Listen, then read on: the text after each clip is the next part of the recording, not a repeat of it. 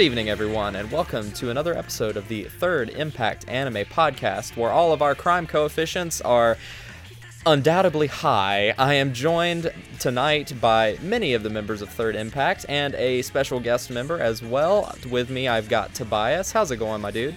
It's doing pretty well. I'm feeling a little cloudy today. Woke up as a still blue, but I, have cleared that out and uh, doing really well. All right, and Bill, how are you doing today, my sir? Uh, I'm doing pretty well, um, though I'm a little little weirded out because my crime coefficient is saying that I'm zero, completely neutral.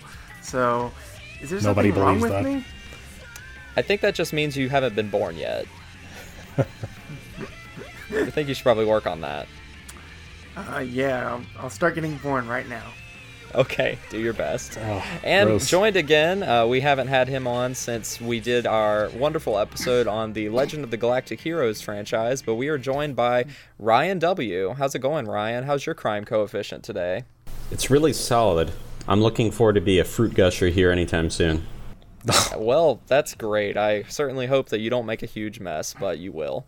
All right, folks. Well, tonight on this episode, we are going to be talking about the 2012 uh, anime TV series uh, Psycho-Pass uh, from Production IG and uh, somewhat iconic in his own way writer Gen Urobuchi. Um, so, yeah, very excited to be talking about Psycho-Pass this evening.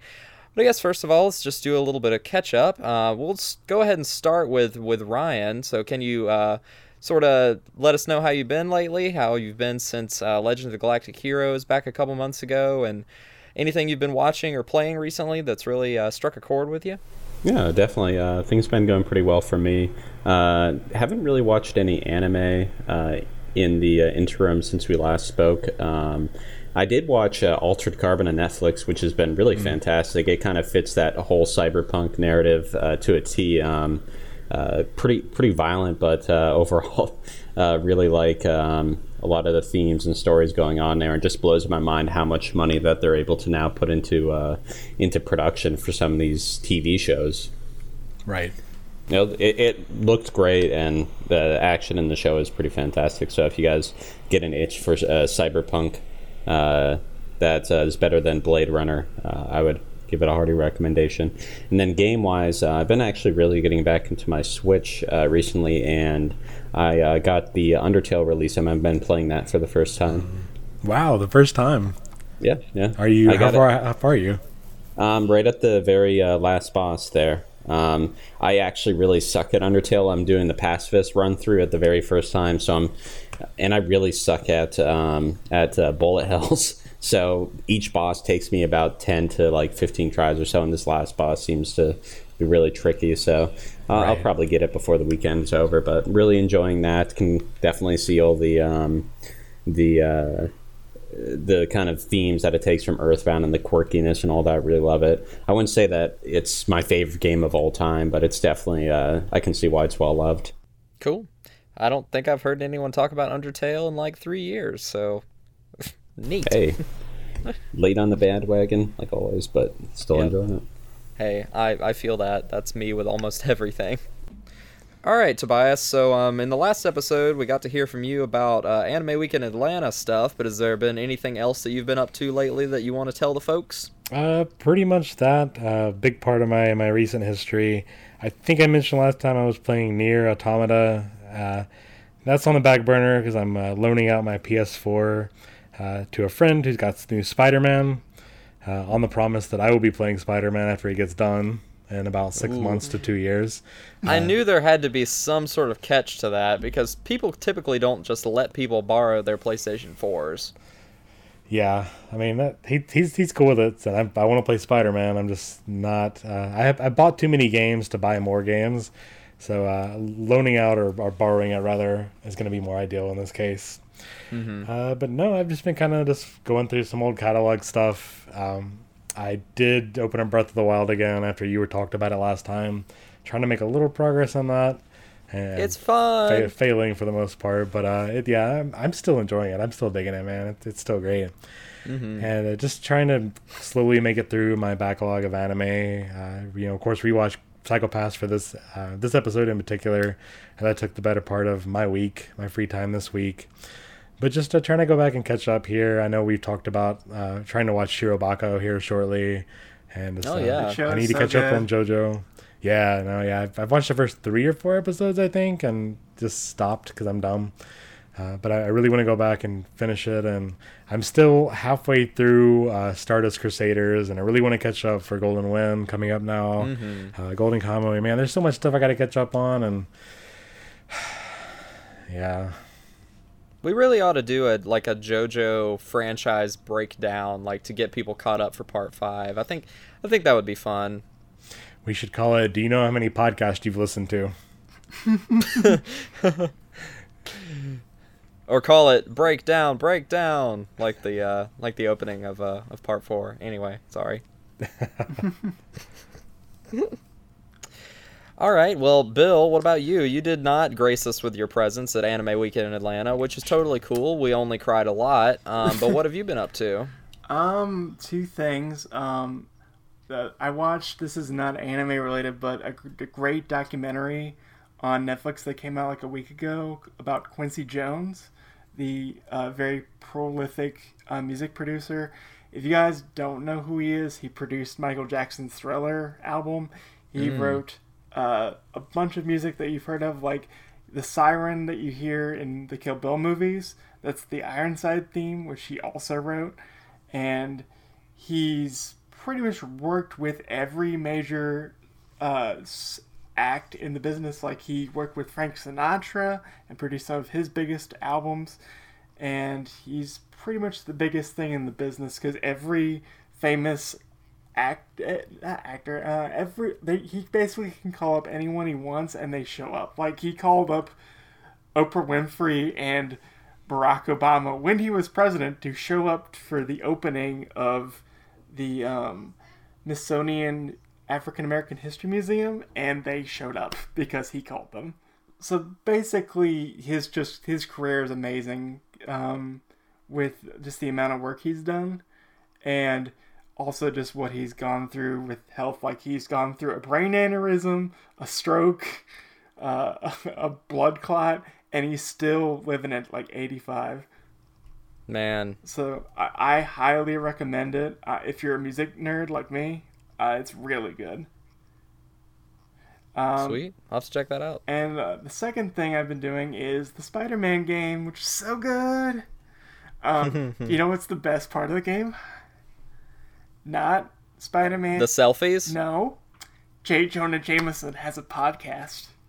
And Are you serious? That's incredible. it's, it's, it's great. Okay, and I don't I don't care. I want to talk about this. The best part about it is basically in the game he's left the Daily Bugle and has gone to form his own podcast called Just the Facts with J. Jonah oh, Jameson. oh man. And the best part is, it's very much like a Rush, kind of Rush Limbaugh of like, Spider Man. Oh, that's Spider Man did this, but unlike what you think it would go, usually the callers are like, no, but Spider Man really knew what he was doing, and he just gets aggravated every time.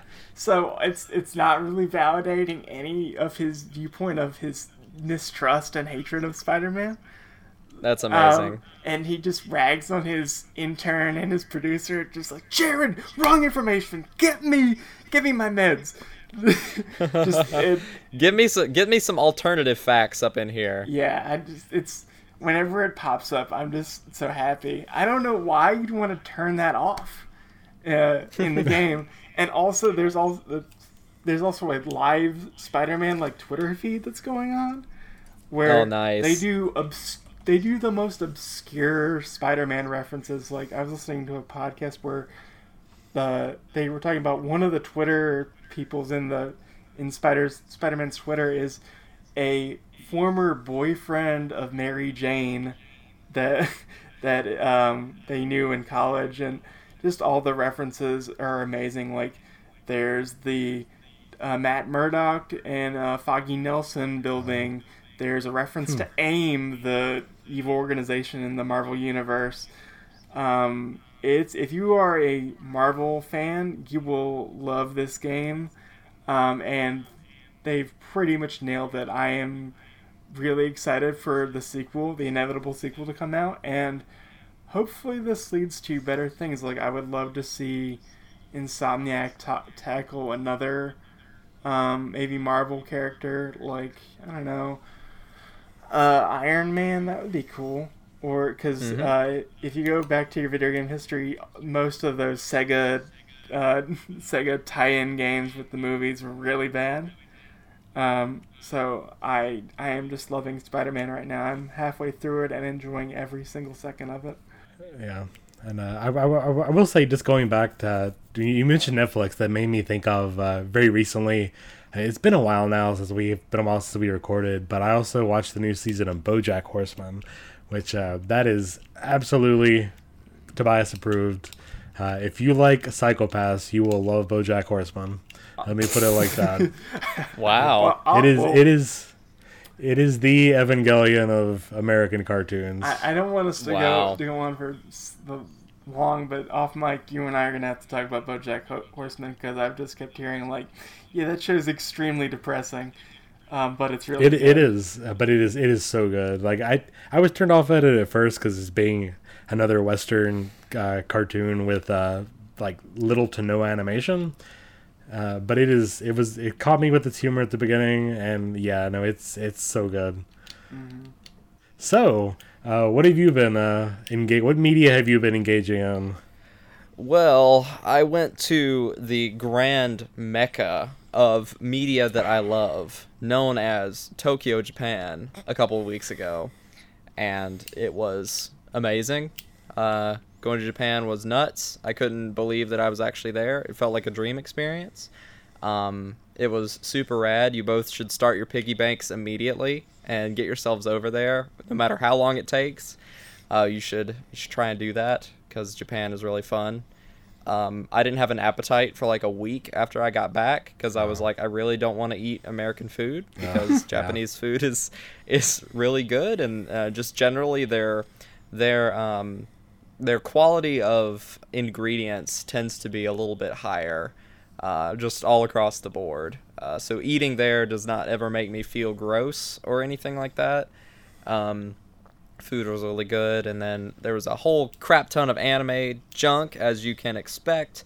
Um, I did get to get a chance to go and visit the uh, Tokyo Anime Center, um, where I brought you those uh, that Golden Kamuy stuff, Tobias. Yeah. Um, that was really cool. Um, it's essentially like a three-leveled place where like the level the the second floor that you go into is like a cafe slash bookstore area, and then downstairs in the basement is where they have like the uh, the showcase room. So the the show that is on right now that they're doing the whole um, exhibit for is for Golden Kamuy, and they have this whole like walkthrough area where they've got like uh, cardboard cutouts of some of the characters and some of the scenes. They've got a big screen playing like the opening and the ending on loop and uh, like trailers and whatnot. And then they've got like the actual like paper Ganga on the walls where you can see like the actual drawings from the show.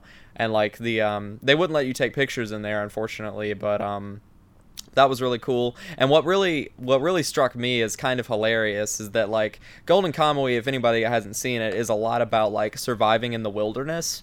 So they have this little setup thing like a carnival game where you have where you have this pop gun essentially, this little pop gun rifle, and you can shoot out a cork and hit over little like um little standees of like various animals like squirrels and rabbits and things like that. So they just had this little carnival game just set up in the corner and you could go over there and play it and uh, that was really fun and uh, and neat. Um, but yeah, that whole place is basically like an event space for like uh, animation classes, and they do those showcases and all that stuff. Um, so that was that was really awesome to go there. Um, and then I did just general like shopping things. Like I spent a lot of time in Akihabara. I uh, did a bunch of shopping there. Spent a lot of time in Nakano Broadway. I met up with my friend Dustin over there, and we basically spent a whole couple of days together, just uh, just like exploring all the different sort of shops and things. And he was showing me around because he's over there actually working on a documentary about uh, the Kamen Rider fandom, um, which is which is really cool. Um, I meant to ask him, but I'd love to have him on the show to talk about it. I think that'd be really fun because um, he he's he's an anime fan too, of course. But there's a lot of uh, there's a lot of crossover between uh, anime fandom and Kamen Rider fandom that we in the West don't really get to see a lot of the crossover for, even though it sounds very obvious. Right. Um, but uh, yeah, he's putting together a whole thing about that, doing interviews, doing um, getting footage of uh, of like a, ver- a bunch of different stuff. So it's, it's a really cool project that he's working on. Um, I'll put the links to his stuff in the show notes. Um, but yeah, going to Japan was amazing, and I would go back anytime. It was great. And Tokyo Disney was awesome. Go check out my little vlog that I made about that, just so I don't continue to ramble on and on. And I guess we can just go ahead and jump into the main topic of our episode, which is talking about 2012's Psycho-Pass. I would like to show, don't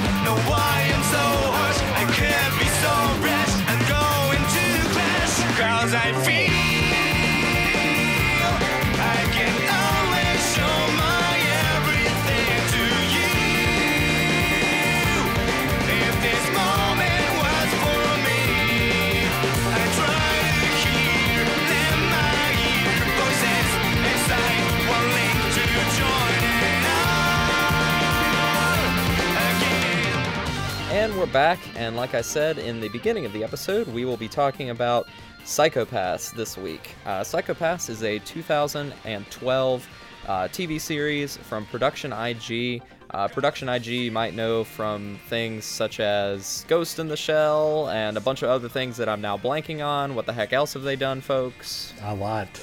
A Production lot. ID has done a lot. If you've seen anything with more of a like a photorealistic character design, a little more gritty, cyberpunkish, uh, I mean, we've got Ghost in the Shell. We've got, I believe, uh, Patlabor, uh, Yeah. another Oshii work.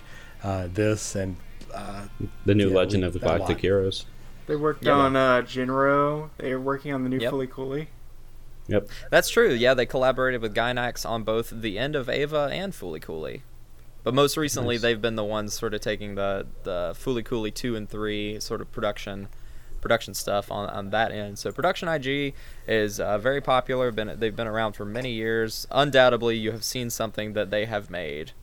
Um, so the chief director of the series is uh, Katsuyuki Motohiro, uh, who is the main director behind uh, the new uh, FLCL series, and he also directed uh, Ajin Demi-Human, uh, the TV series on Netflix. Uh, he's the chief director, and then the director uh, himself is uh, Naoyoshi Shiotani, who uh, Tobias, you wrote this down. Did you see anything of note that he also has directed? yes, let me look it up. Okay. Oh, actually, here. uh, yeah, so we have Shiotani. He's worked on a lot of stuff. He hasn't uh, directed. Uh, he hasn't been a series director for really uh, most much of anything. Uh, mostly, I've seen key animation, in between animation for a lot, including uh, Ghost in the Shell, the, the second movie, Innocence, as well as, as standalone complex. Uh, a couple other production IG works. We have a uh, Blood-C. Uh, I think also from like 2011 or so hmm and yeah, just a whole slew of works there. But I think this is his first major directorial role. Cool. And then in the writer's chair, we have the somewhat iconic these days uh, Gen Urobuchi, who uh, really Butcher. made a name. Yeah, really, the butcher, who really sort of name, made a name for himself back in the early 2010s for uh, writing stuff like Madoka Magica, Fate Zero, and more recently uh, Thunderbolt Fantasy, which has a second season that's coming out right now. Yep. Um, not sure if uh, Urobuchi is part of that or not. Uh, I'd have to double check, but uh, yeah, he um, he's kind of known for being very dark, I guess, and being very murderous, I suppose. uh, b- both of those things I fit, I think, uh, fit Psycho-Pass pretty well. He did Alamo Um, Zero Two as well, right? That's true, but I wasn't sure if the if people needed to know that he did that one or not.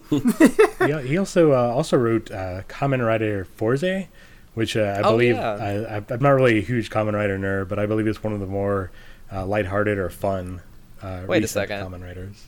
No, For- Fourze is the one that was written by Kazuki Nakashima, because I was having this Oh, yeah, conversation. Yeah, yeah. You're, you're, I'm thinking of a Gaim. Gaim? Oh, Kamen Rider. What? Gaim. Let me look it up. I'm pretty sure it's Gaim. It's the one with fruits. Fruits. Yay, fruits. Kamen Rider Gaim. Yes. Cool. it's funny. It's my understanding that Kamen Rider can be very um, what's the word I'm looking for? Malleable, depending on who's whose hands it's in, which I think is very interesting. I know next to nothing about Kamen Rider, but I know some folks on uh, on my Twitter feed and and IRL who are super into it, and uh, maybe one of these days I'll I'll take that plunge. and podcast about it. Yeah, it's Probably. It's though a little side note that I find kind of interesting is Gen Urobuchi. I think he's like the most well-known writer amongst fandom here in the U.S. I mean, I, I, I can't think of another writer that is more commonly known here by American fans, which is kind of funny. The only other one I would say would be someone like Mari Okada, and Yeah. even her, I don't think she has quite the the specific name recognition as Gen Urobuchi because lots of people have sort of memeified Gen Urobuchi as like, oh, he's the dark writer that writes very violent things and sad things and that sort of thing. But Mari Okada really hasn't gotten that sort of mimetic legacy, if you will. Yeah, I think his work's not really so much violent, but it reminds me a lot of the way people talk about George R. R. Martin, and just that whole Ah. like you know don't get attached to any character because they're gonna die by the end of it. As a Game of Thrones fan, Ryan, what do you think about that? I honestly don't know anything about it. If you, about if you Game of Th- I thought you liked Game of Thrones. Oh, sorry. As a game. Oh, yeah, I, I am a big Game of Thrones fan. what, sorry, what was the reference for Game of Thrones?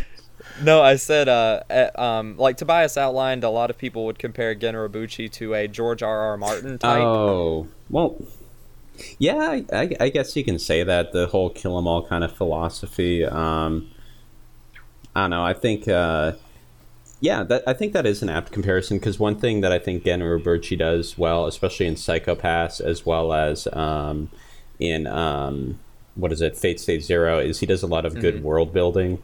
Uh, which is something that Martin does well, and I think that kind of that darker tone and kind of the gray view of humanity is something that he captures well. And I guess one last little uh, production note here about Psycho-Pass is that it was featured on the Noitamina block, uh, which is a uh, small block on a particular Japanese network. I'm not sure exactly which one, but essentially a lot of the um, a lot of the goal of the Noitamina shows is to like showcase things that might not necessarily get like primetime broadcast or things like that and they they typically tend to be shorter things and they typically tend to be more um, either thematic or thematically or visually more interesting things than sort of the normal sort of um, like popular things that you would normally expect it's like going So, beyond uh, your normal like otaku bait shows. yeah, yeah, for sure. Like, um, I think Ping Pong the animation was a Noitamina thing. Yeah, you had a Um, back from 2007 uh, Moyashimon, the one about the agriculture and the Mm-hmm. the various uh, little bacteria that they like little chibi figures for. oh yeah, cells at work, right? Uh, Austin. We've got uh, we've got the Tatami Galaxy in 2010, which is the one of the best series from that decade. Everyone, please go watch Tatami Galaxy. Uh, Princess Jellyfish was a really a personal favorite of mine. Uh, I that was one of the things I got into back when I got really back into anime. Really, uh, Anohana as like a, a year later, and then uh, most recently we've had uh, the adaptation of Inu, Inu Yashiki. Oh yeah. Uh, w- w- Watakoi, uh, Banana Fish, and we're getting The Promised Neverland, which I've heard really, really good things about. so was I right or wrong when I said Ping Pong?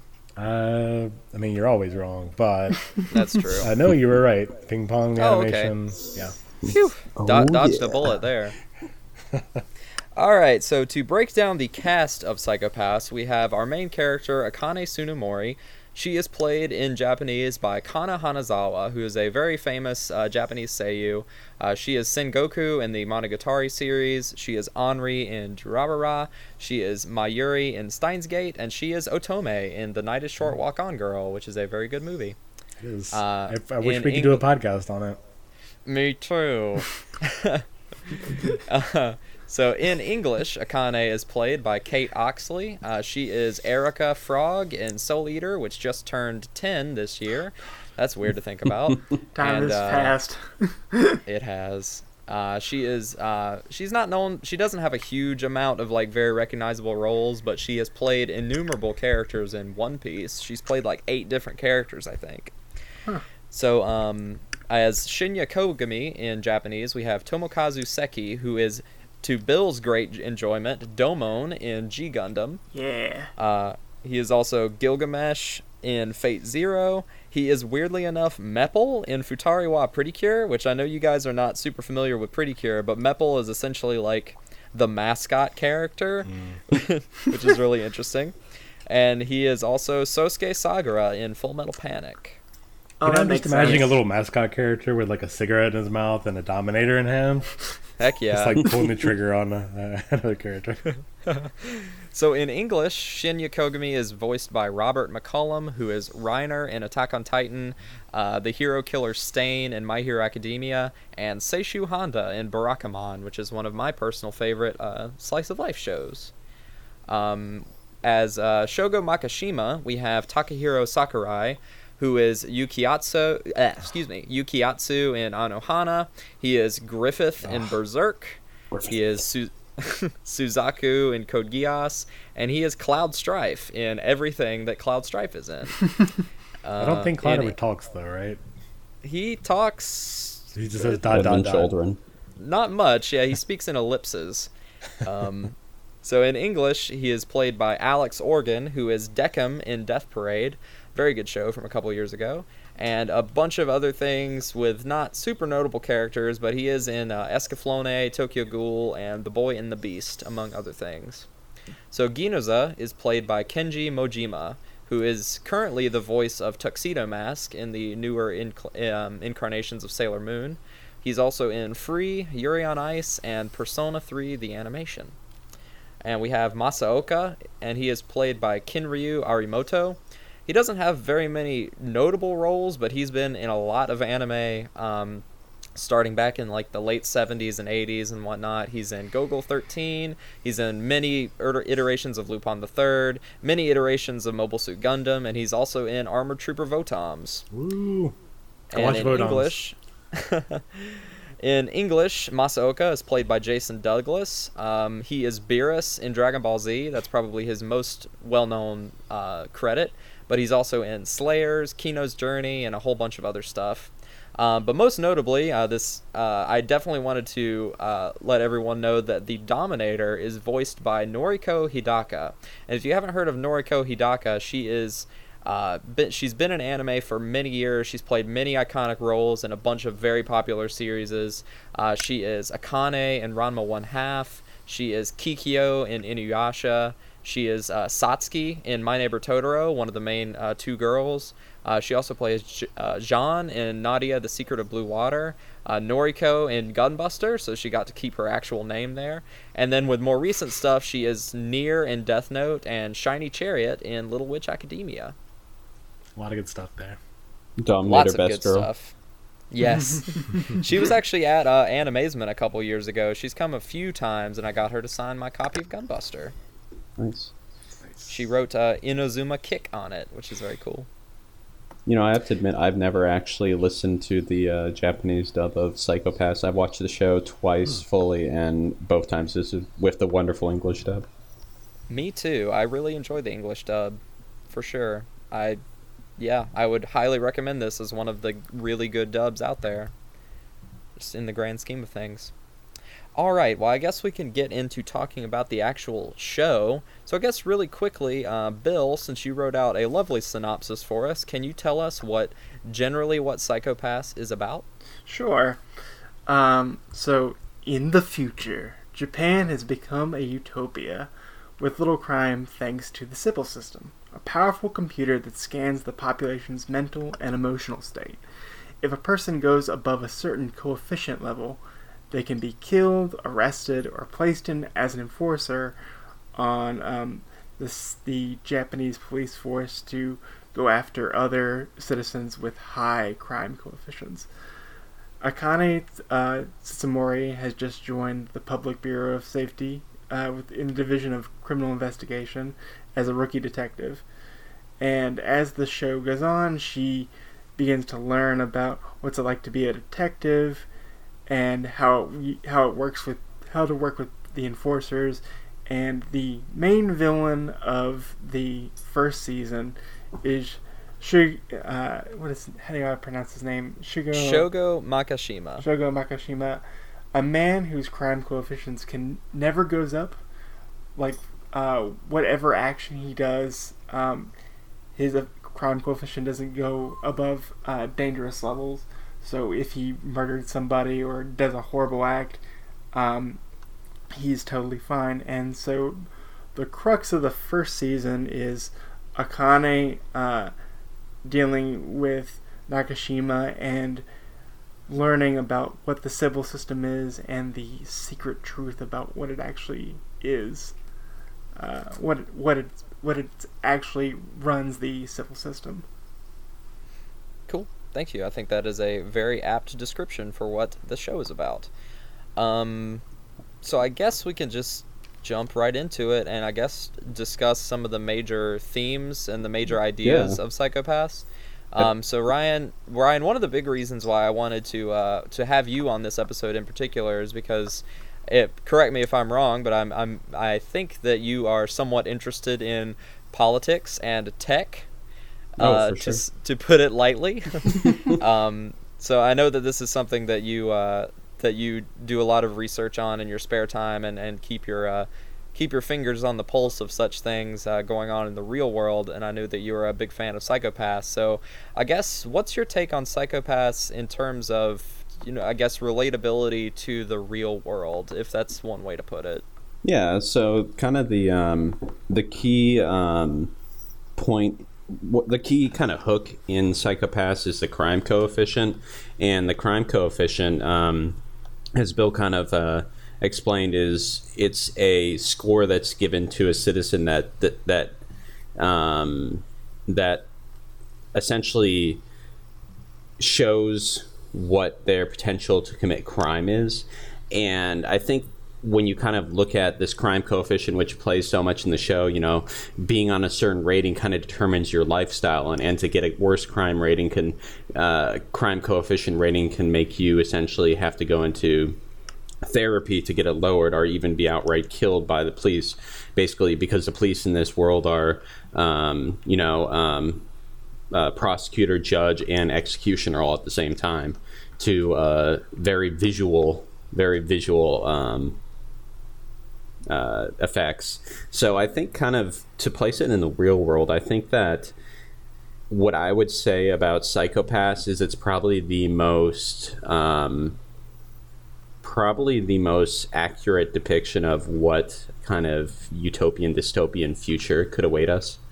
Um, and by that i mean in the way that by the way that explores how mass data collection can be used to predict how people will act in the future. So really the way the power that the Sibyl system has doesn't come from the fact that they can analyze on the fly what a person will be like.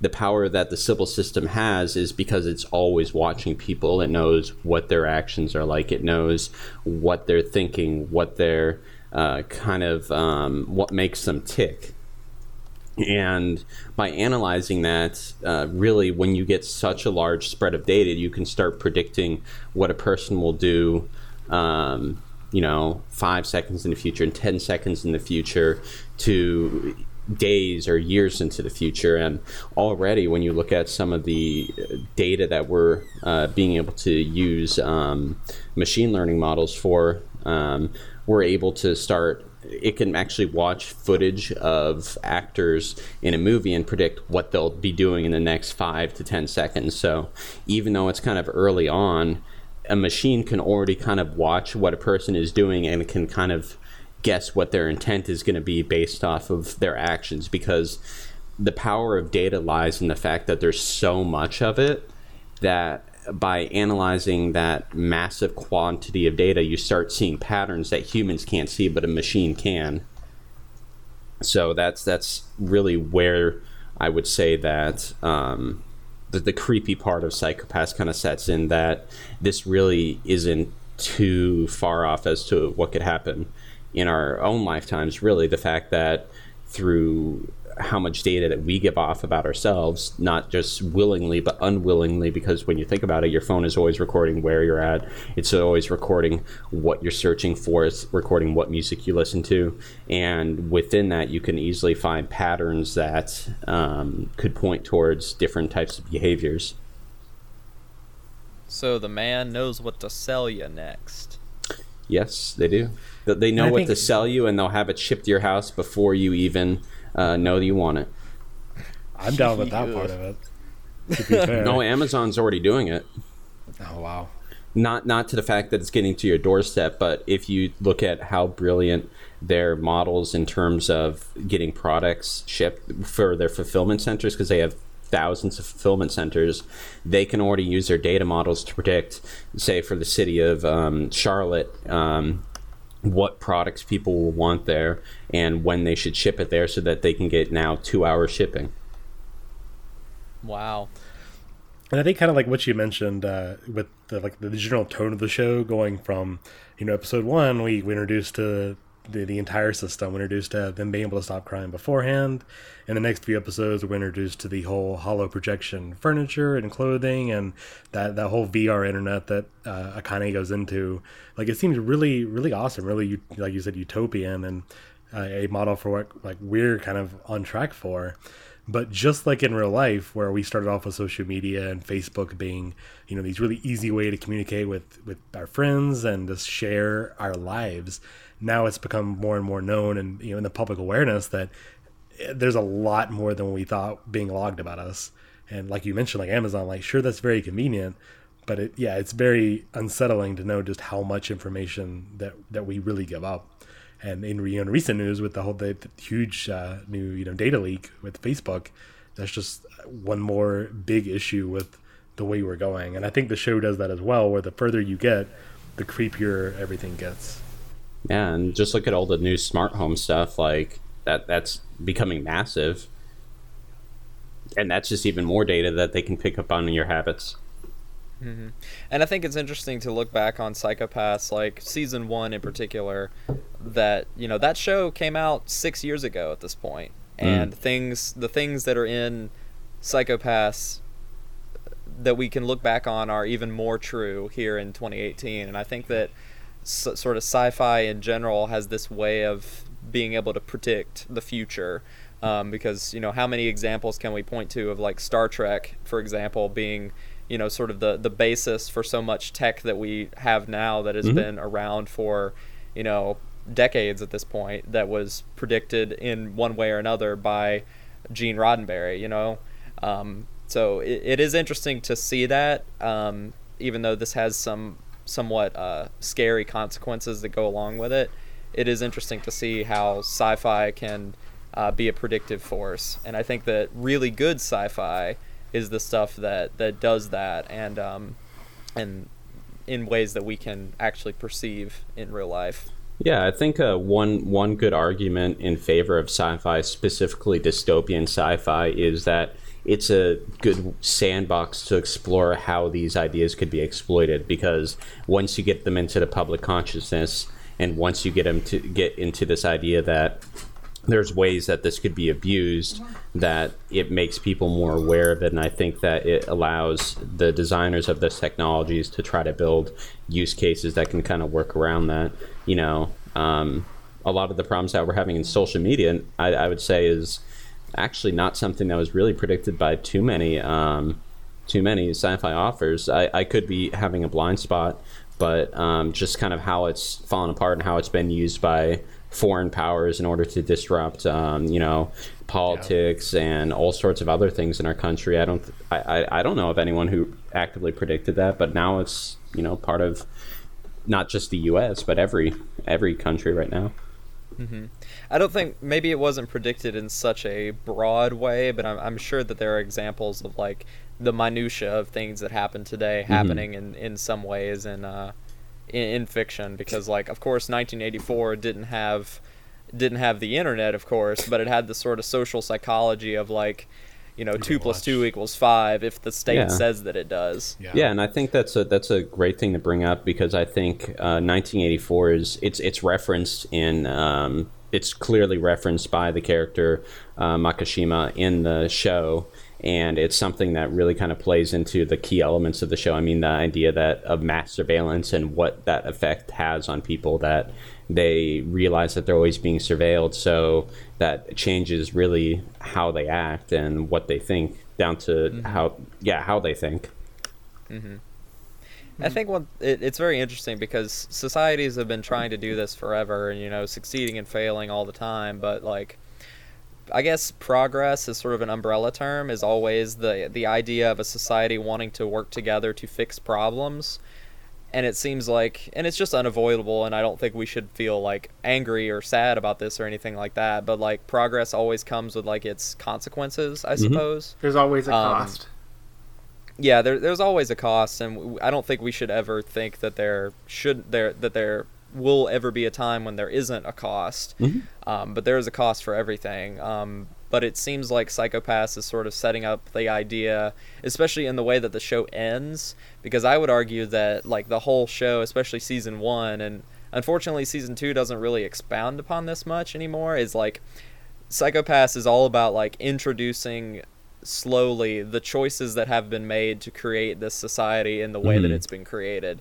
And like the show, I think it does a good job at like not so, you know, so obviously answering that question, but more like posing it. Yeah, Um, Uh, and I also think um, that what you brought up, kind of like how the show doesn't really answer it, it kind of like looks into it and explores what why it resulted. I think that's also a really important to make point to make that Psycho-Pass is um, it couldn't pr- be produced by um, an American.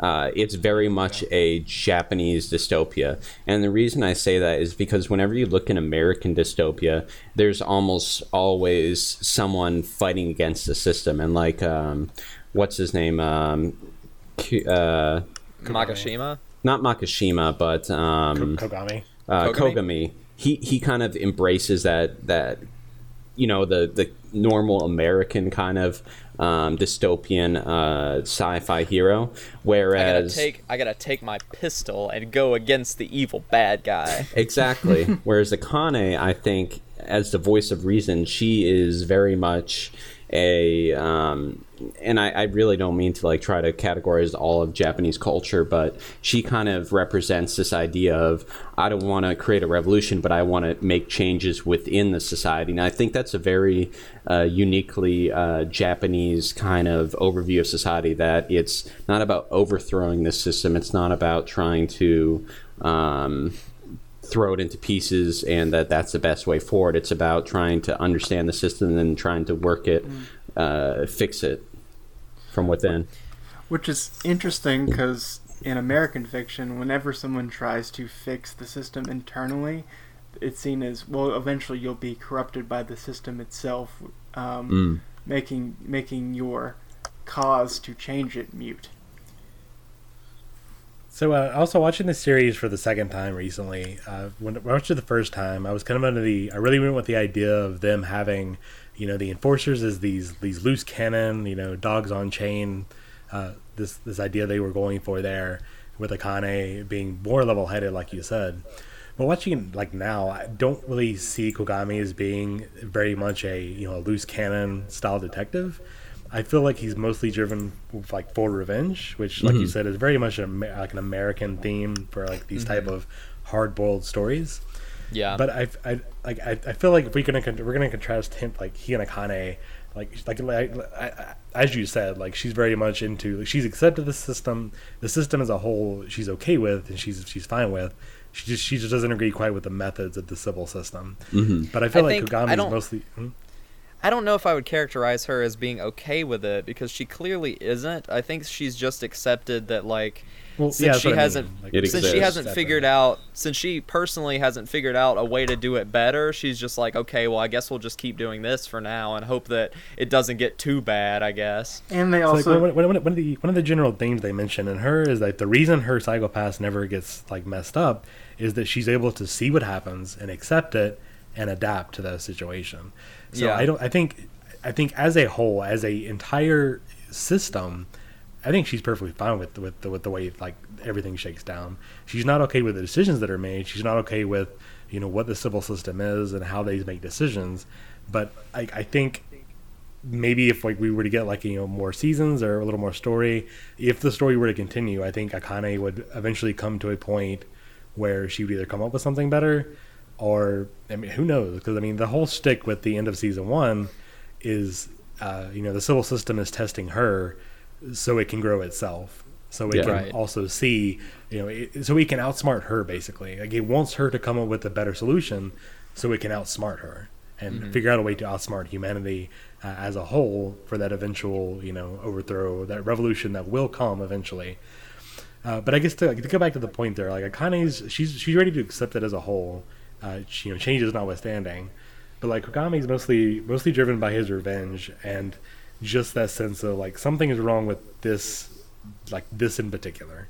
I don't think he cares so much about the Sibyl system, uh, No. the the morality there. I think uh, Shu, the the guy that uh, uh, the, the the the red haired guy that we see uh, up until the middle of the series.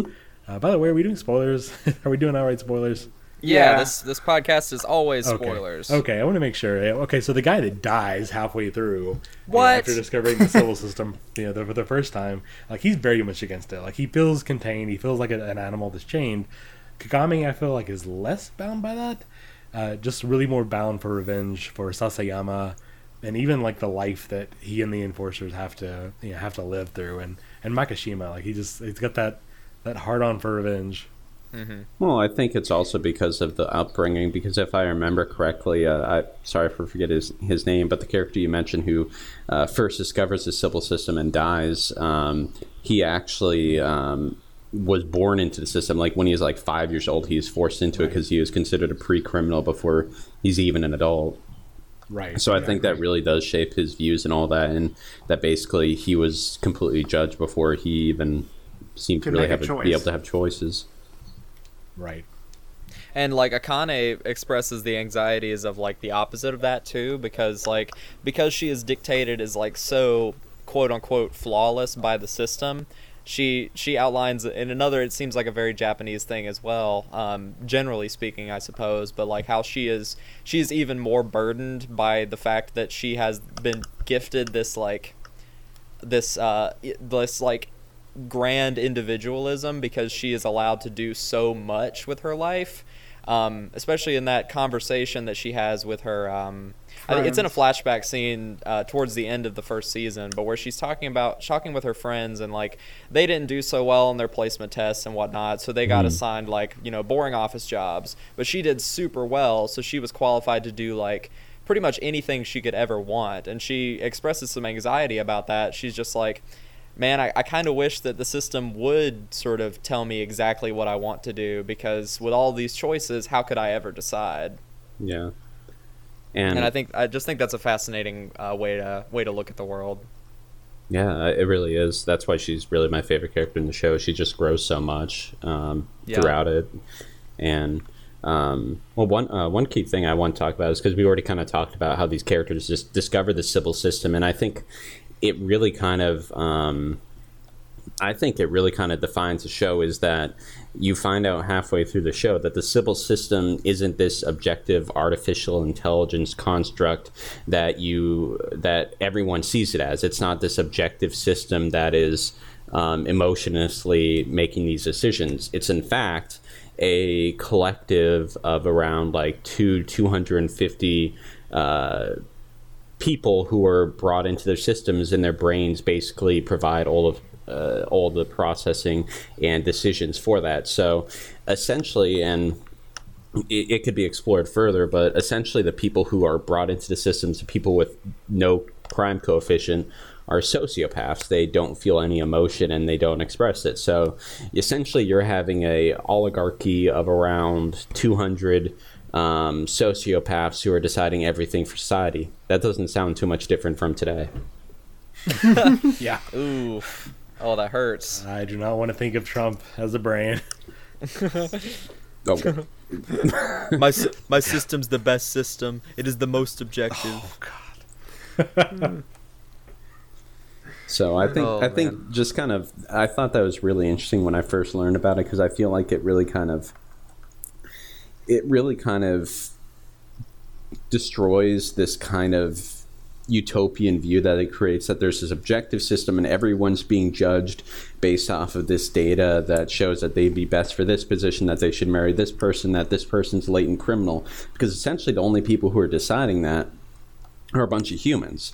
So the system in itself the way that it's kind of constructed and the way that it's kind of built up to be this uh, perfect system is really kind of deconstructed through their through the mistakes that they constantly make and the fact that they have to learn from what Akane's actions are uh, really kind of shows that it's an imperfect system that's showing different cracks throughout.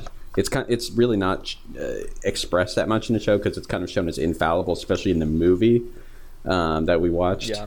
But it, the fact that it's hum it's controlled by humans, even if they're networked humans, I think kind of shows weakness in that, and it Oh, also kind of shows it's that it's not infallible. They they also show that the system is very fragile um, by the psychopath the psychopaths that are kind of the main antagonists throughout the first season and the second season. Where if they cause any disruption to the normalcy that the Sibyl system has created, uh, the human the human population can't handle it. They have a very Yeah. fragile mind because of the Sibyl system. hmm And I think that that that's ultimately, I think one of the big um, messages, if you want to call it, of the show, is that perfection is not a thing that can be obtained, and maybe to try to be perfect is in fact, you know, just not tenable. And maybe the real answer to society's woes is not to hope for a perfect society, but just to hope for a better one. Mm. Um, and I and I think that's sort of Akane's idea about it. Um, and she goes about it in in a way. I think Akane and and um, Kogami would share that idea, but they just have different ways of trying to get there. Mm. Um, Different methods. But but yeah. it, yeah, but it does seem to set up the idea of like perfection cannot be attained by a human society. Um, because that's just not what we're built for. So just the the way to fix the problems in society is to take like every problem individually and like try our best to make it better, but not so much hope for perfection. Because if you try and if you try and force perfection, it, it turns into what we see in Psycho-Pass. Oh, I, I think also another recurring theme in the idea of normalcy or perfection is that the Sibyl system itself punishes anyone that is not seen as normal or that disrupts the system. For example, there's a s- there's if there's a subtext of um, the punk rockers that one of the enforcers were a part of in the Oh, yeah, earlier part with, of their uh, life, Mhm. where With Yayoi, yeah. yeah, where um, because being a punk rocker is not seen as normal, um, a lot of them have high crime coefficients, and then they are put into these mental wards where they're never going to be released, or they're outright killed, or um, in the second, ep- I think it's the second episode where they have to go to a factory, and this man who is extremely bullied by everyone that works there, um, because he is seen as um, an outsider, he gets punished uh, because of it, and um, basically is has to be put down because of him being an outsider to to a certain degree. Yeah, it's the show is very much it's very critical, I think, on um, kind of the state of mental health and how people who who may have um, may have mental health um, conditions really um, could be treated unfairly to the extreme in Psycho-Pass, but I think it could be reflective of kind of how those people are treated as well in uh, Japanese society or in society as a whole. You know, Whereas people. in, whereas in society as a whole, we we'd rather just sweep it under the rug and not think Mhm. about it. And that's kind of what this that's kind of what the Sibyl system is doing by putting these um, ostracized people or people that don't fit the norm in those um, kind of mental wards or facilities if they don't have a they don't get an extreme high crime coefficient because it's kind of hinted at that they're never ever going to be re-released. It's kind of a method of like social eugenics if you wanted to Mhm. put it that way it's like you know you take people that that um, are flawed i quote unquote big quotes on that for whatever reason, whether it's their fault or not, and you just essentially put them away. Um, but as we know, like societies don't really progress if everyone is always forever the same as everyone else. Like Yeah. we have to have people that are unique and different to make positive changes in our world. Like we can have people that are unique and different that make extraordinarily negative, you know, changes to the world. But society will stagnate unless you allow for that for that individuality. That being said, I don't think rigid individuality is necessarily the, the answer that Psycho-Pass is putting forward, um, but it's definitely somewhat more of a synergy between like hyper collectivism and hyper individualism. Yeah, yeah, and especially so diversity, both when it comes to um, backgrounds, ethnicities, and cultures, but also as well as um, with uh, how someone thinks. You know, diversity in thought, diversity in. Right. Um, how someone processes something. You know, people with autism, they process things differently, but there's so many people with autism who've contributed so much to society. And what diversity Yes. of that really does is it allows um, it allows people to solve different problems in unique different ways and that's really the kind of strength that diversity shows uh, brings to the table. And i think that as bill was mentioning earlier in how unstable the um, Sibyl system is that whenever any kind of kink is thrown into it absolute chaos is caused. And i think that's because you don't have diversity in thought that basically forces that doesn't allow creative problem solving. Right, right, of course.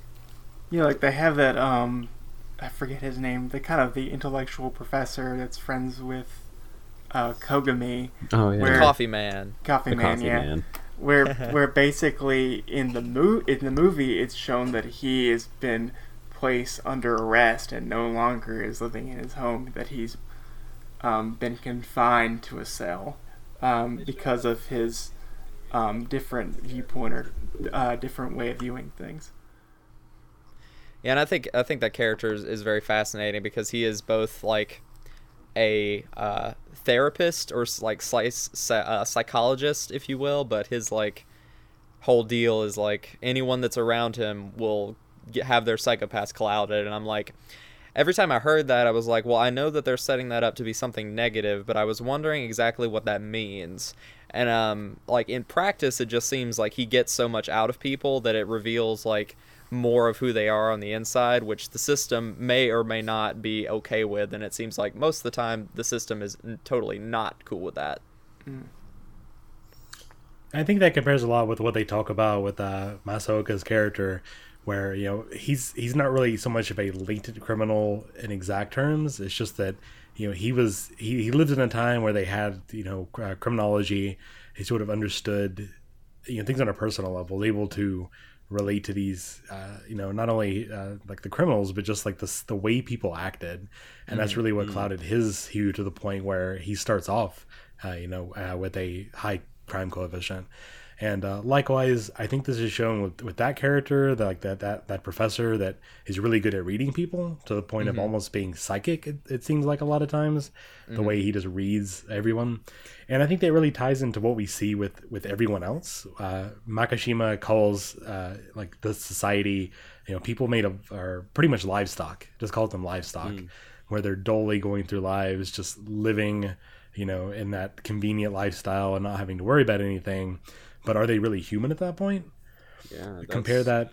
Uh, compare that to like our, our, our both both Masaoka and the professor that are so good at reading people uh, to the point where it is you know criminal uh, according to that system. You have to wonder like, it, I mean, the, like the Sibyl system is set up just to make people like brain dead. In a lot Yeah. it also breeds out empathy because when you think about it like when uh, i remember in one episode of the series uh, there's this episode uh, where everyone gets these helmets that allows them to do whatever crime they want and no one reacts to it around them because uh, essentially empathy has been bred out of them and when you think about um, how we relate to people that the goal of any kind of system of control is to put the authority and the um, ability to commit violence to the power of only one group of people, that being the state, or in this case, the Sibyl system and its apparatus. So if you're able to remove the ability for people to emphasize and to be social with each other like we are social animals then you remove the ability of them to really to rebel. So that's kind of a built-in part of the system to avoid people from kind of grouping congregating together and saying this is unfair that this person is being treated this way because they're not an empathetic society. Basically they all live this life of uh, just going about their lives, uh, going to this cyber uh, world and doing whatever they want and living very happy but pretty much uneventful, boring lives. And that's that's kind of one of uh, one of the other literary references that the show references, which is Brave New World, where you have this utopian society where everyone has everything they could ever want, all the food, all the um, you know all the fun things all the sex all these everything and they're all just livestock essentially Yeah, I mean, I'm, I'm really glad you brought that scene up because that, that stood out to me as well. The, that the helmet, where they introduced the helmets, and uh, like the guy just beats that bystander to death with a hammer, and the like the crowd around, like everyone sees it, everyone knows what happens, but they can't process it. They don't recognize that fear, that the, the shock of what's happening, and like just compare that that dead-eyed glaze to again like going back to Makishima and the professor to where they're they're ridiculously empathetic. They can read every little minute detail to to understand you know their fellow man. It's just such a huge contrast that uh, I think the show really tried to push there. Oh, and because the Sibyl system breeds breeds out fear, breeds out sadness or anger. Oh, It, yeah. pu- it punishes the people who have those emotions, and basically, you have to. The Sibyl system wants everyone to be in a sort of a happy catatonic state.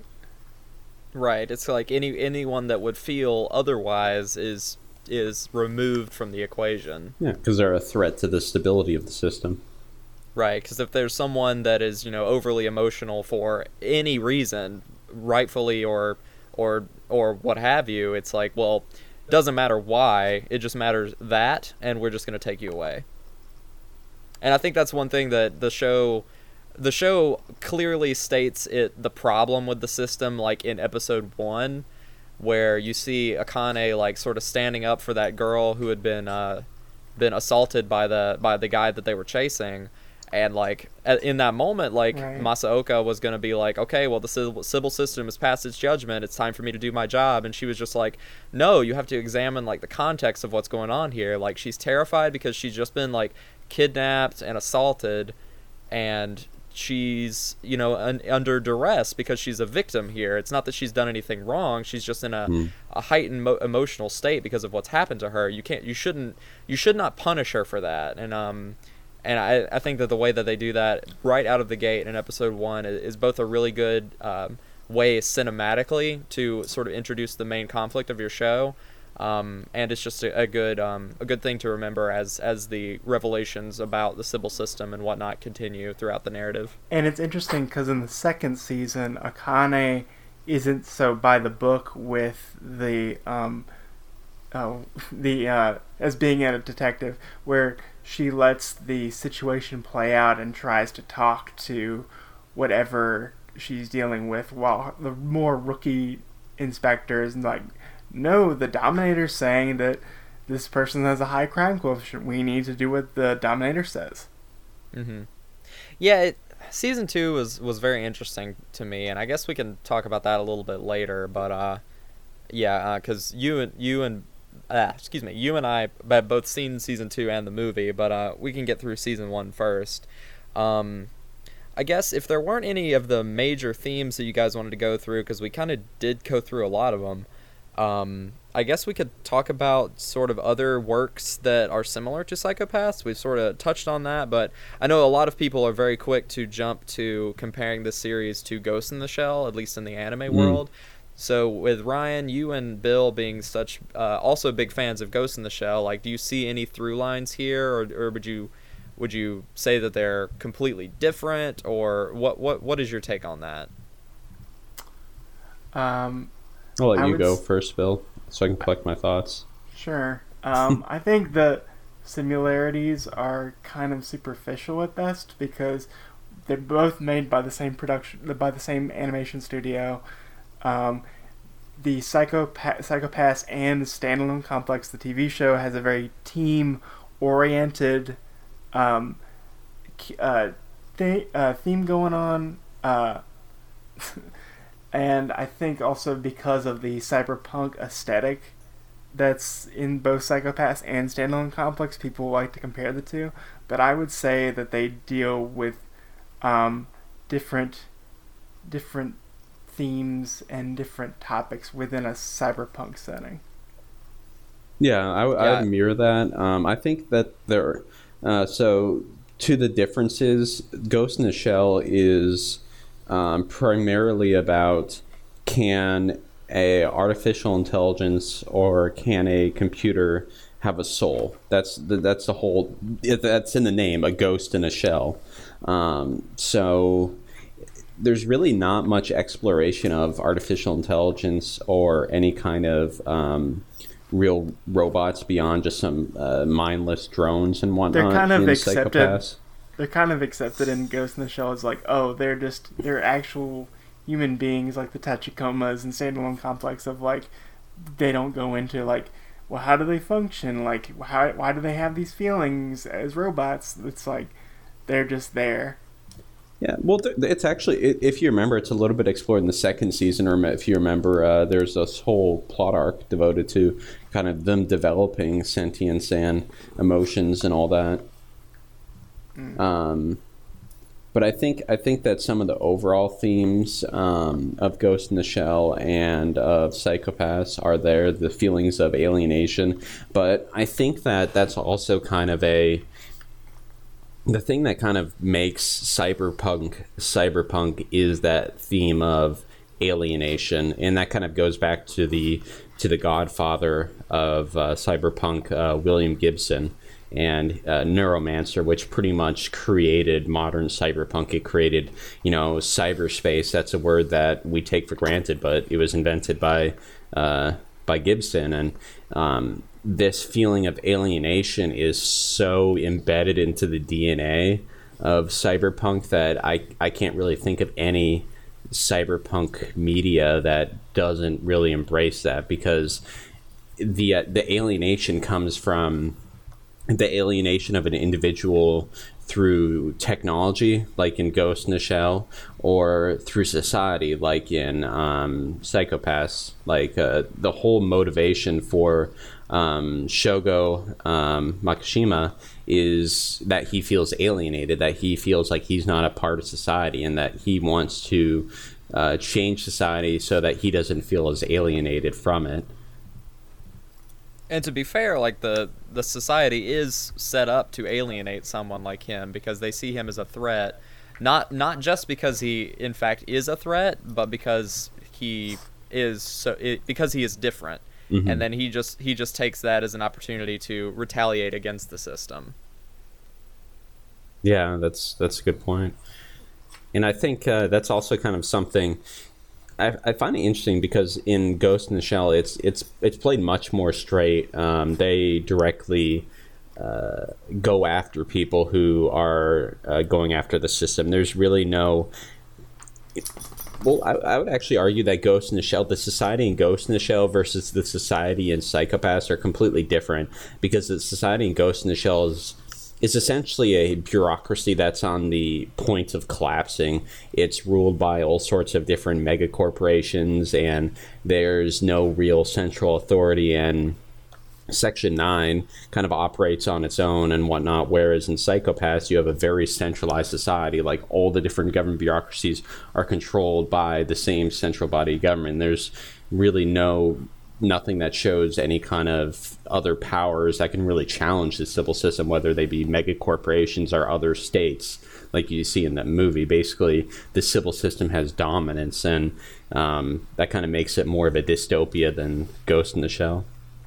Because even in the film, whenever they do, they go to China and they sh- and they show you like what the difference between Japan and China is um, in, in in the context of the film. It's like, well, even even the government and the uh, the powers that be in, in China were were always being manipulated by the Sibyl system in one Mm. way or another. Yeah, because Yep. if I remember the movie correctly, they're the reason why they're implementing the Sibyl system is that they're hoping they can use the Sibyl system to uh, increase the their kind of dictatorial power.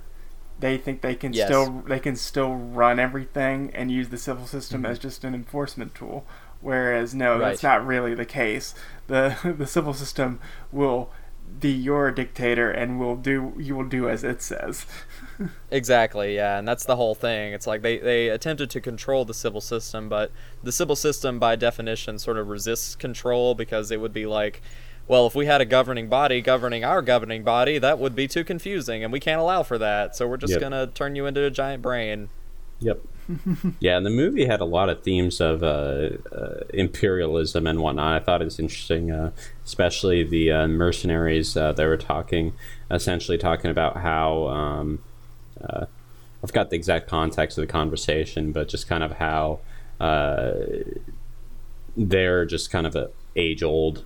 It, it will always exist, and that ultimately what matters is who has a monopoly of violence and who can control that violence. And in the system like the Sibyl system, the monopoly of violence is controlled by uh, by the system, whereas in the country, um, China or whatever fictional country it is that the movie takes place in, um, doesn't have that monopoly, and that's why there's that instability. Right.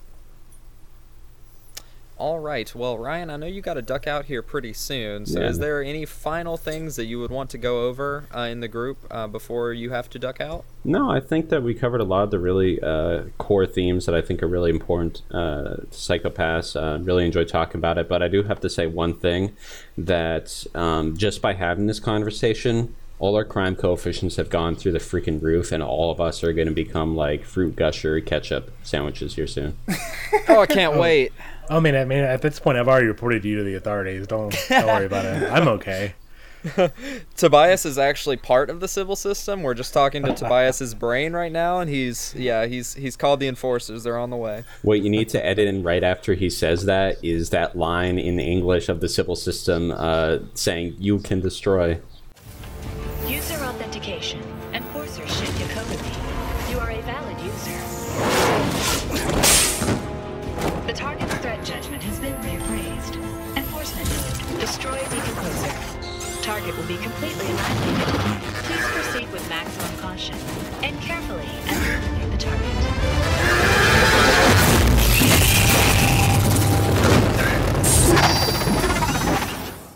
That'd be great. All right, guys. Well, I'm gonna go ahead and duck out. I really enjoyed this conversation. Um, uh, looking forward to any future uh, conversations, and hope that uh, everyone enjoys this podcast.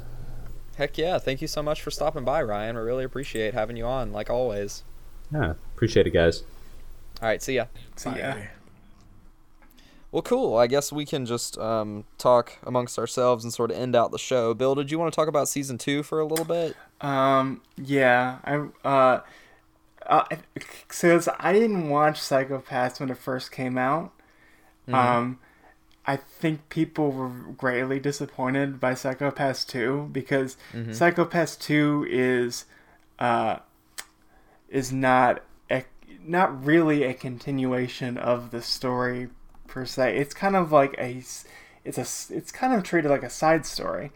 Um, where there is some progression, like you see where Akane is and how she's grown as a character, and you see what's happened again as a, um, but all the stuff with Kogami and more progression with like handling the Sibyl system, it's not really dealt with until the movie.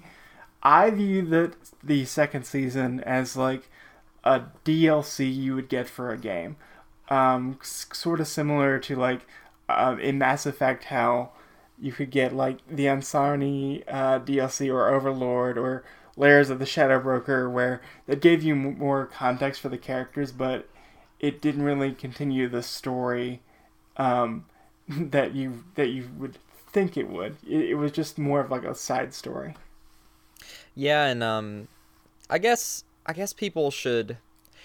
I think the main problem that people have with Psycho-Pass 2 is expecting that it be something that it isn't.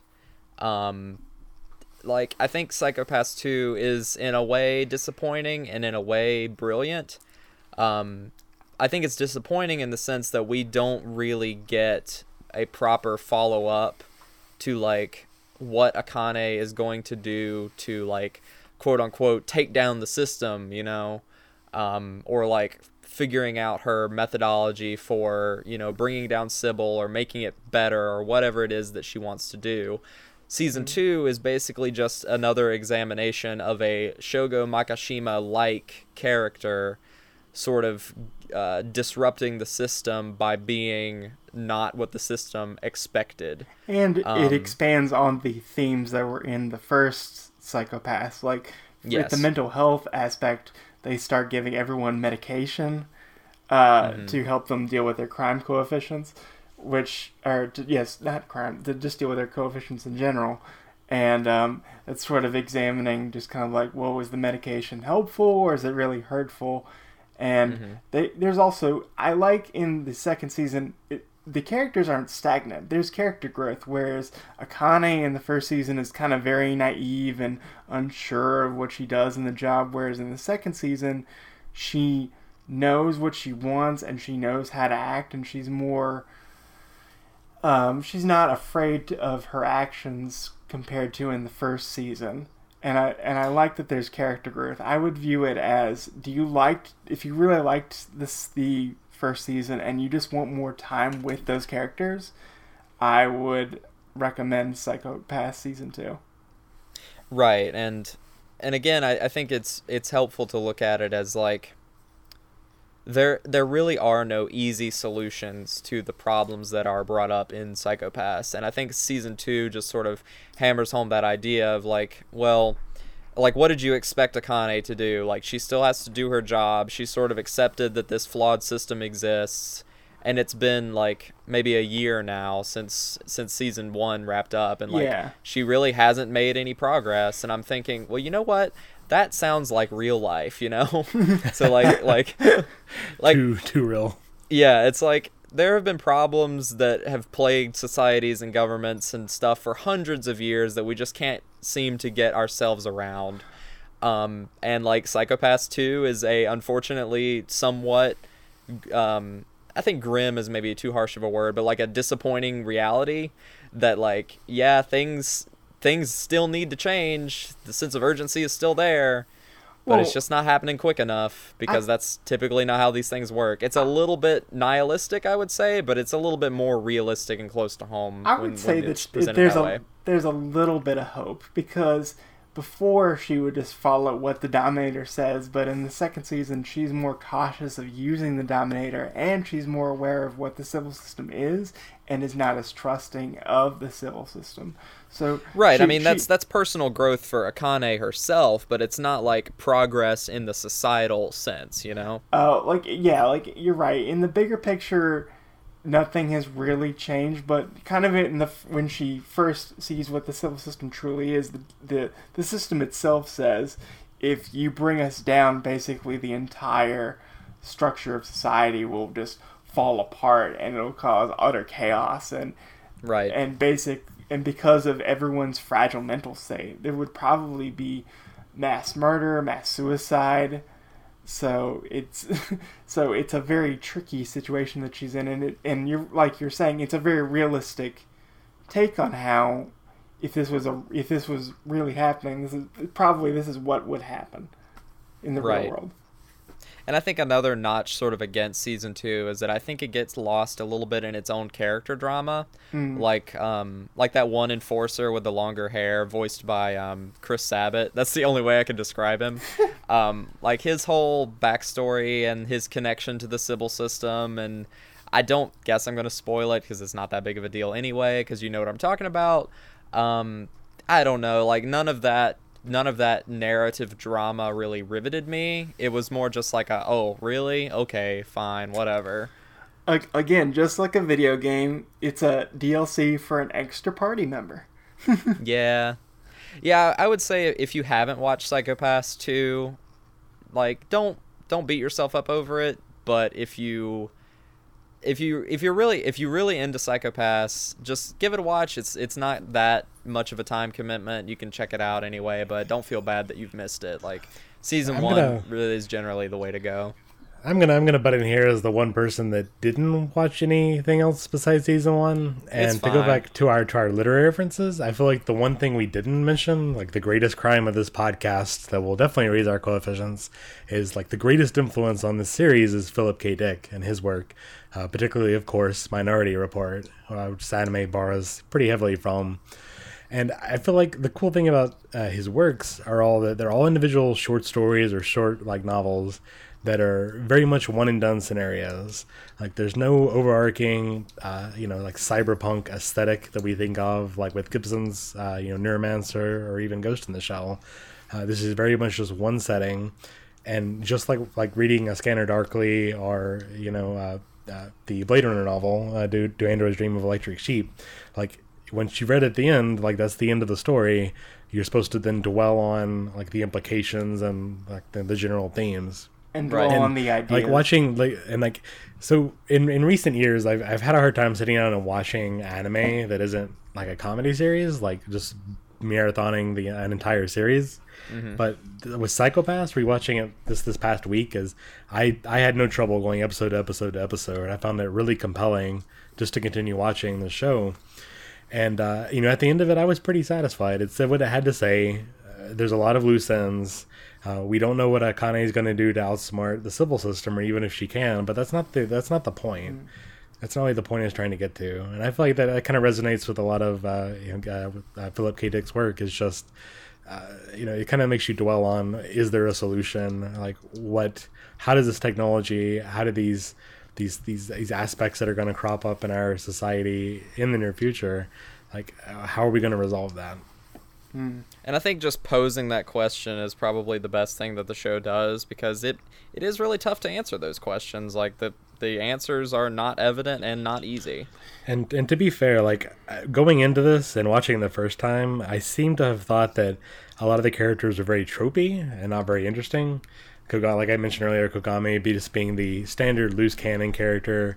Uh, you know, Makishima just being the sociopath, uh, L style character, L from Death Note, just kind of that goofy, that sociopath kind of guy. But watching it again, like I, I found the characters really, really interesting. Even uh, Ginoza, who I, I guess I just kind of you know shoot him away as just being a like a a, a genius kind of character. That's just the boring, you know, normal character. I found his backstory, you know, or and the story later as it progresses in the later episodes with his father, just pretty interesting, and his own slide into uh, latent criminality uh, a little more interesting than I would have expected going in, which I guess is a strength of Urobuchi going way back to the beginning of the podcast. That uh, he knows how to write, he knows how to write trauma, he knows how to write characters and how they deal with those those issues. For sure, definitely. And I think people might uh, just in the general fandom consciousness of people people knowing that Gen Urobuchi did not do season 2 might automatically put a bad taste in people's mouths and I would say that generally I don't think that taste is necessarily um uh, justified perhaps because it's not like Gen Urobuchi is the only person that can write a good story. I would argue that that Psycho-Pass season two has some issues, but it's not just because he wasn't there. Like personally, I didn't think the movie was that excellent, eh, eh, excellent, and he wrote that, so whatever. I, I guess I guess I guess the point I'm kind of getting at is if we were to go back to like another uh, you know another Philip K. Dick novel, you know Minority Report, would a sequel benefit that? Would Well, a sequel benefit a probably Scanner not. Darkly? Yeah, exactly. Like that would it would actually weaken it. Uh, I would Yep. I would imagine. And likewise here, like Psycho-Pass, said what it needed to say. Pretty much what you guys have told me from season two, uh, as you mentioned, just being a DLC sort of deal where we get more screen time. Like, sure, I thought Ginoza was compelling, and I would mind seeing him as an enforcer. I would mind seeing more of Kogami and his life after. But as a, as a story, as a narrative that's got something to say, I, I feel like that kind of weakens it overall. And uh, honestly, I don't have any. I have less plans now to follow with a uh, extraneous material after talking to you guys than, than before. Well, It's fine. can we, uh, Austin, if you don't mind, can we talk about the Mm-hmm. movie for a quick second? Sure, if you can remind me what actually happens in it, because I can barely remember. Um, sure. If I remember correctly, basically it's the follow up to the the ending in season one, where, uh, where um, Akane is assigned to go to a sort of another Asian type country like Thailand or China. It's kind of a made up nation, where to go after um, uh, sorry, um, to go after Kogami because it's been revealed that he's been helping these this rebel group within the nation uh, fighting against the imperial government. And that if you want a finality to that plot thread, I think the big issue um, with that movie that for me the, reason why I didn't like it is because one they pack so many action scenes in that movie and the Psycho-Pass franchise from the first season and the second season, I would say there are some action moments, but it's not a shoot 'em up, bang bang uh, show. It's a very we're dealing with the ideals and how do we deal with this issue of someone's mental state and mental health? And the show kind of the movie kind of ignores that. It kind of ignores that i that examination of mental health, which I really liked about the first season and the second season, and it's more dealing with what would the Sibyl system be like in another setting, which is kind of like it sounds to me like an alternate scenario, which is kind of like okay. And the other the bigger wider issue for the movie is nothing really gets resolved because in the grand scheme of things not within this is beyond the plot um, the the studio ha- I think has found a, uh franchise that they know makes money and they want to continue it uh, because it it was announced that there's going to be three more mov- there's going to be three movies the first movie coming out in January of next year. And so I think they were saying they kind of knew that going in and they they didn't want to do a complete wrap up. It was just more kind of what we were saying with Psycho-Pass 2, more character time, especially with Kogami and Akane because of their relationship. Um, and I and the other the other issue is just like if well if you take the Sibyl system away, like if that's finally put to rest, then the franchise is uh is kind of done. The story is done. So I Right. think I think that's why they didn't they they didn't um they didn't wrap it up. But that doesn't excuse the movie because the, the the movie I think goes on way too long. There's too much extraneous action scenes, and the ending is so Deus ex machina of of the Sibyl Yeah. system knew the whole time, and we were we were go we were gonna stop you anyway. And I also don't like that the team is pretty much taken away from the movie, which I I mm-hmm. enjoy the team dynamic. It's it's like the the Akane Kogami Power Hour, which is which I'd, is I'd not. Man, which is not inherently bad, but it it does have those like more like Hollywood-ish sort of things with the with the the bombacity of it and the action scenes and With the the Deus Ex. Machina. And it yeah, and the mechs and it it doesn't really go anywhere. Like at least season 1 is all about uncovering the mysteries about the Sibyl system and it's like narratively the place where you go after you've uncovered the the mystery is just to try and solve the mystery but the thing about Psycho-Pass is like the problems that they have are so difficult to solve it's like I, I feel like if they if they took the easy way out it would just be like well akane and kogami team up and like burn the Sibyl system to the ground. But like that creates so many more problems And that would not be intentional and questions and like character inconsistency so i don't really know what they're where they're supposed to go from from here. Like these new these new movies as i understand them um if i recall correctly i think some of them are going to be prequels and some of them might be continuations i don't really know from what 100%. from what I read, they're going to be very character focused, where each movie's going to focus on two characters. Okay, and I guess that's a way to do more Psycho-Pass without actually having the responsibility of doing more Psycho-Pass, if I- you know what I mean. I'm just, I'm just happy they're not recap movies. I'll give them that. It's not a recap Yeah. movie, which I think is a is a cop out sheet. Um, Yeah. so I'll be interested to see where it goes with these three new movies. They probably won't resolve anything based off uh, the previous track record. And that, and yeah, I, and I, I mean, I'll I'll most certainly watch them, especially if they come to theaters, 100%. But Eh. we'll see. and and I think it's kind of using a kind of a Blade Runner comparison of just like you know how people always were wondering like, well, is Deckard a replicant? Is he or isn't he? And I think the issue with Psycho-Pass is maybe they should have stopped after the first season and left it kind of open ended where you have to decide because that's that's because as Lost showed us, if when you try and give us the definitive answers, people get really disappointed. So Right, right. So I yeah, I mean that's kind of my own thing. Is like I don't, I don't, I don't want to watch season two of Psycho-Pass or other movies. Maybe if they're prequel movies, I'll check them out. But I think ending it at season one, like that, that that's really where it should ended.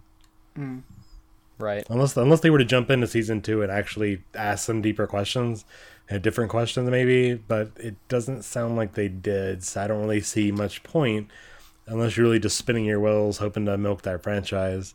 Uh, wasn't there also a PS4 or PS Vita game yeah. There was. Actually, can you hold on for just one second, please? Yeah. Austin's gonna download and play it right quick.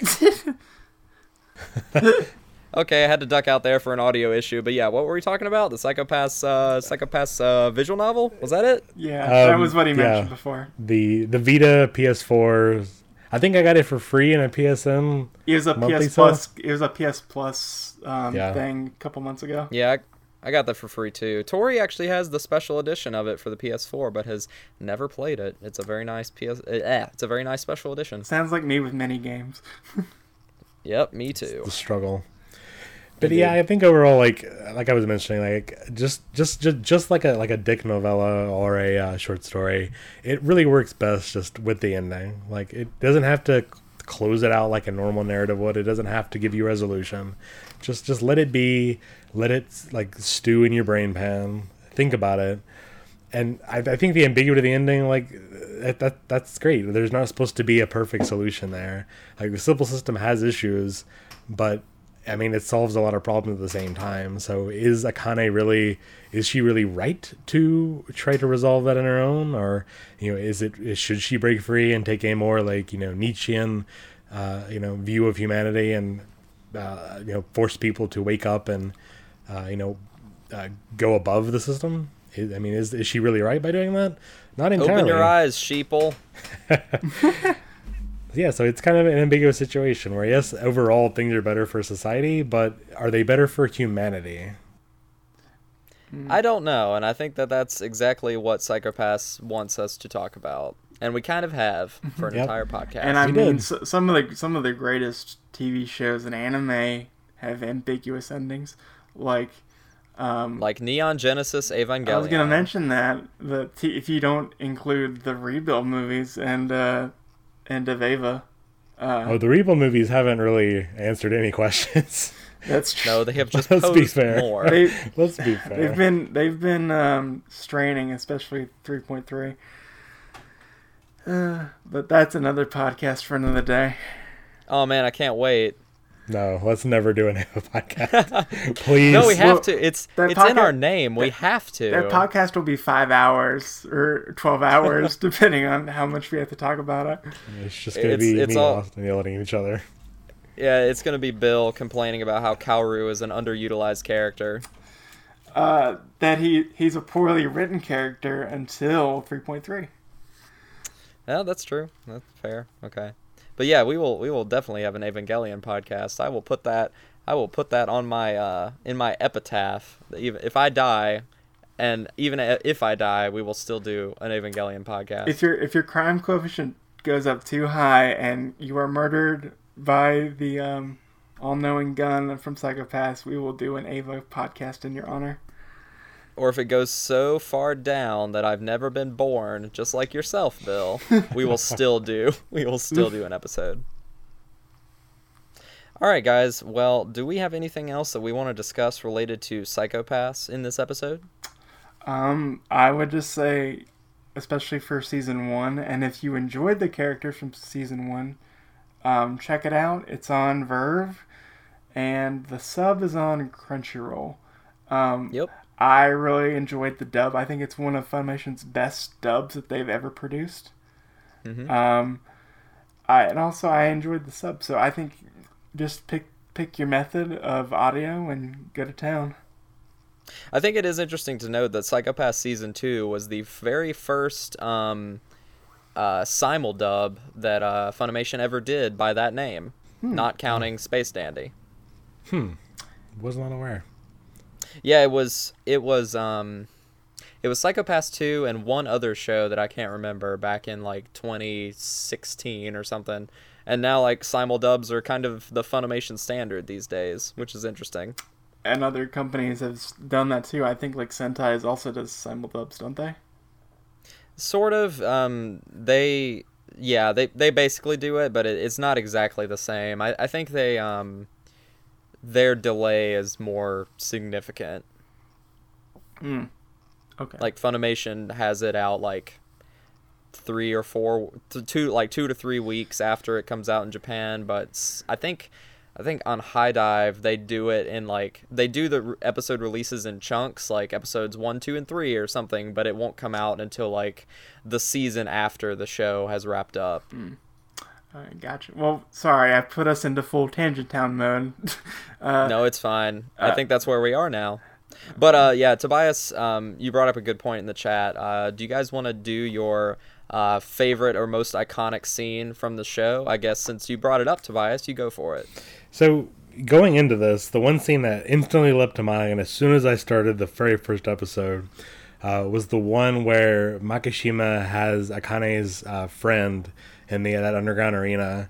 And like he's standing on the catwalk, and like I remember watching it for the first time, and that's you've seen a lot of violent stuff up to that point, and stuff is happening around Akane, but not to her. And to have that element of this this very pure, uh, at least psychopath wise character, you know, confronted with this, you know, as I mentioned earlier, these other characters that they just don't realize violence is happening around them. They don't. They just cannot process it.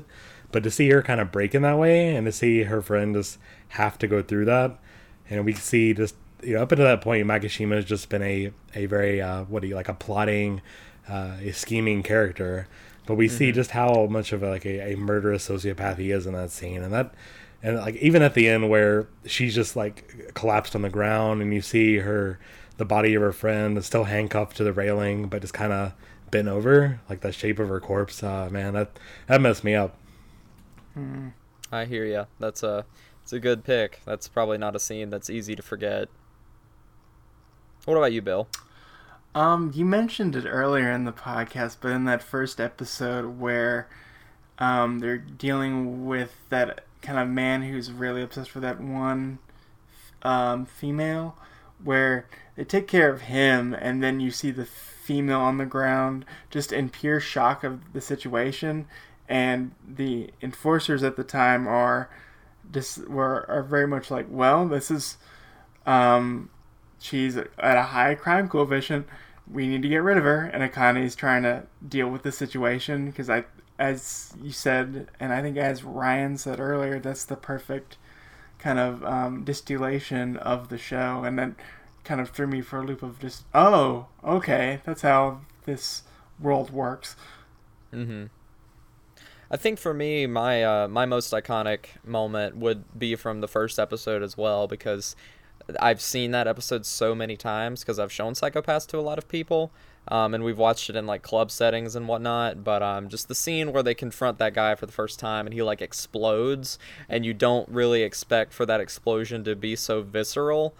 That's that's very it, it really does stand out as one of the great well great quote unquote like visuals of, of the show um, but also from the first season just like a really quick moment that i always think of whenever i think of Psycho-Pass is just that scene when all the enforcers are coming out of the paddy wagon for the first time and uh, you see akane pick up the dominator and it like sinks inside of her brain for the first time that's another that's another iconic scene that i always think about when i think of Psycho-Pass Yeah, yeah, Yeah. All the Dominator stuff from the first episode is very memorable as well.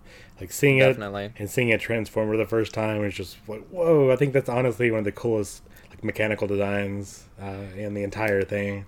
Yep. And even watching it again, like I, I, I didn't mention this earlier, but another really great thing about the series as a whole are the color choices in this. Like, there's so much Yes. color. When you think of more cyberpunk, it's all like gritty and gray and, and rainy and gross. Pretty much Seattle. Uh, but uh, in uh, in this, like, there's so much color. This like in all the mechanical designs, even with the paddy wagon you mentioned, like it just looks the style is really awesome. There's so much color in the lights of the city. Even when they go in that underground or like death arena, there's so much like just the colors against the walls and like the blood stains and the various stains. It's just ah man, it's just visually so amazing. I think from start to finish.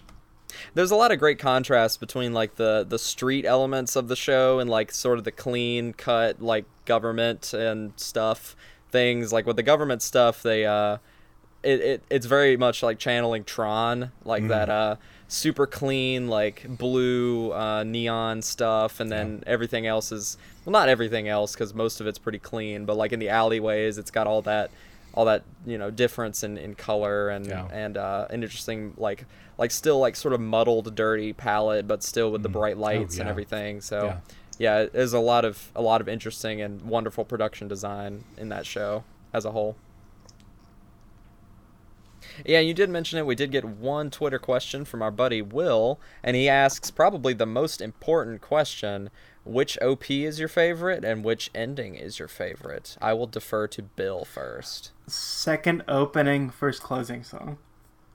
Be- okay. because the problem I have with the first opening song and the opening song in Psycho-Pass 2 is it's by the same band and they're a little too screechy for me. It's just the vocals just are like nails on a chalkboard. That first opening song, um, though the vi- the opening visuals for that are, is very good. Um, I I'm just for me it's more pleasing to the ear um, that second song and the closing song I love because it reminds me of Ghost in the Shell to some degree and it's also it's very mood setting of just the uncertainty of dealing with the Sibyl system and how to handle each of these situations that Akane gets into. I think I know your answer, Tobias, because you were talking about it on Twitter the other day. But what about you? So yeah, I want to go a little, little deep dive into that. So definitely the second opening. Uh, I like the first opening's animation, and it does set the tone for what the second OP does as well. But I don't like the song. I I don't like it. It's a little too I don't know screamy for me.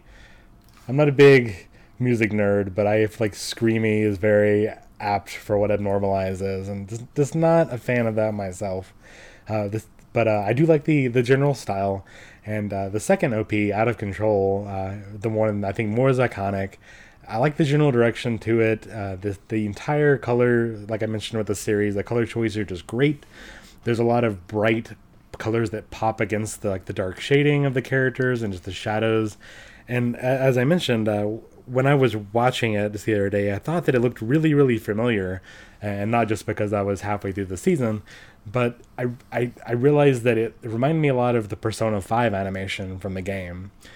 And uh, just the way that like the, the shading and like you have this in, in the Persona 5 OP, uh, you've got a lot of blacks contrasted with like the bright red. There's the general color theme of Persona 5 and sure black and red eh, sort of are, are the are the colors. And here we have the the myriad rainbow of colors and Psycho-Pass with the contrast against the dark blacks. And i felt like they were very very similar trying to go with a, a very similar style. Uh, e even if the themes of the action weren't very similar you know in, in the persona 5 opening we've got uh, the figure skating theme. We've got uh, as all the persona animations are just kind of really upbeat and poppy uh, out of control is a little more muted and uh, a little more frenetic, I guess, with the lyrics being more of you know just kind of uh, you know uh, you know uh, you know just like having your having your thoughts read and the anxiety surrounding that. Uh, but yeah, no, it turns out doing a little research, I wasn't able to get a whole lot of information on who did the Persona 5 opening and specifically who worked on the openings for Psycho-Pass. But uh, I did find out that Production IG also did do the animation for the games, uh, Nice. the, the opening and the when all the different cutscenes in the game. And Koichi Arai uh, did direct the opening to the Persona 5 game, as well as the animation director for both uh, openings here. I think he also did key animation on the first opening, so we do have some similarities in the first opening with again these these uh, more muted colors, but with these dark, uh, you know, the dark heavy outlines. Uh, gen- generally, thematically, opening one is very much about Akane and Kogami and how they contrast as characters and the conflicts that they naturally come, you know, come come come together with, just with their outlooks on life. I feel like opening two is a little more of a st- standard opening in the sense that it's it's a very short summary of what happens in season two. Uh, I guess I like the second core of, of part one, whatever you want to, I guess, call this. Where even kind of watching it as I progress, they they mentioned a lot of little visual elements. So we have like the eyeballs that drop, uh, very much reference to like the last arc, and just uh, the characters coming together, and then uh, Akane and Kogami both, uh, you know, going against uh, Makishima, but from opposing sides, and just a lot of little elements like that I really really enjoyed, and I feel like it worked together with the the song choice.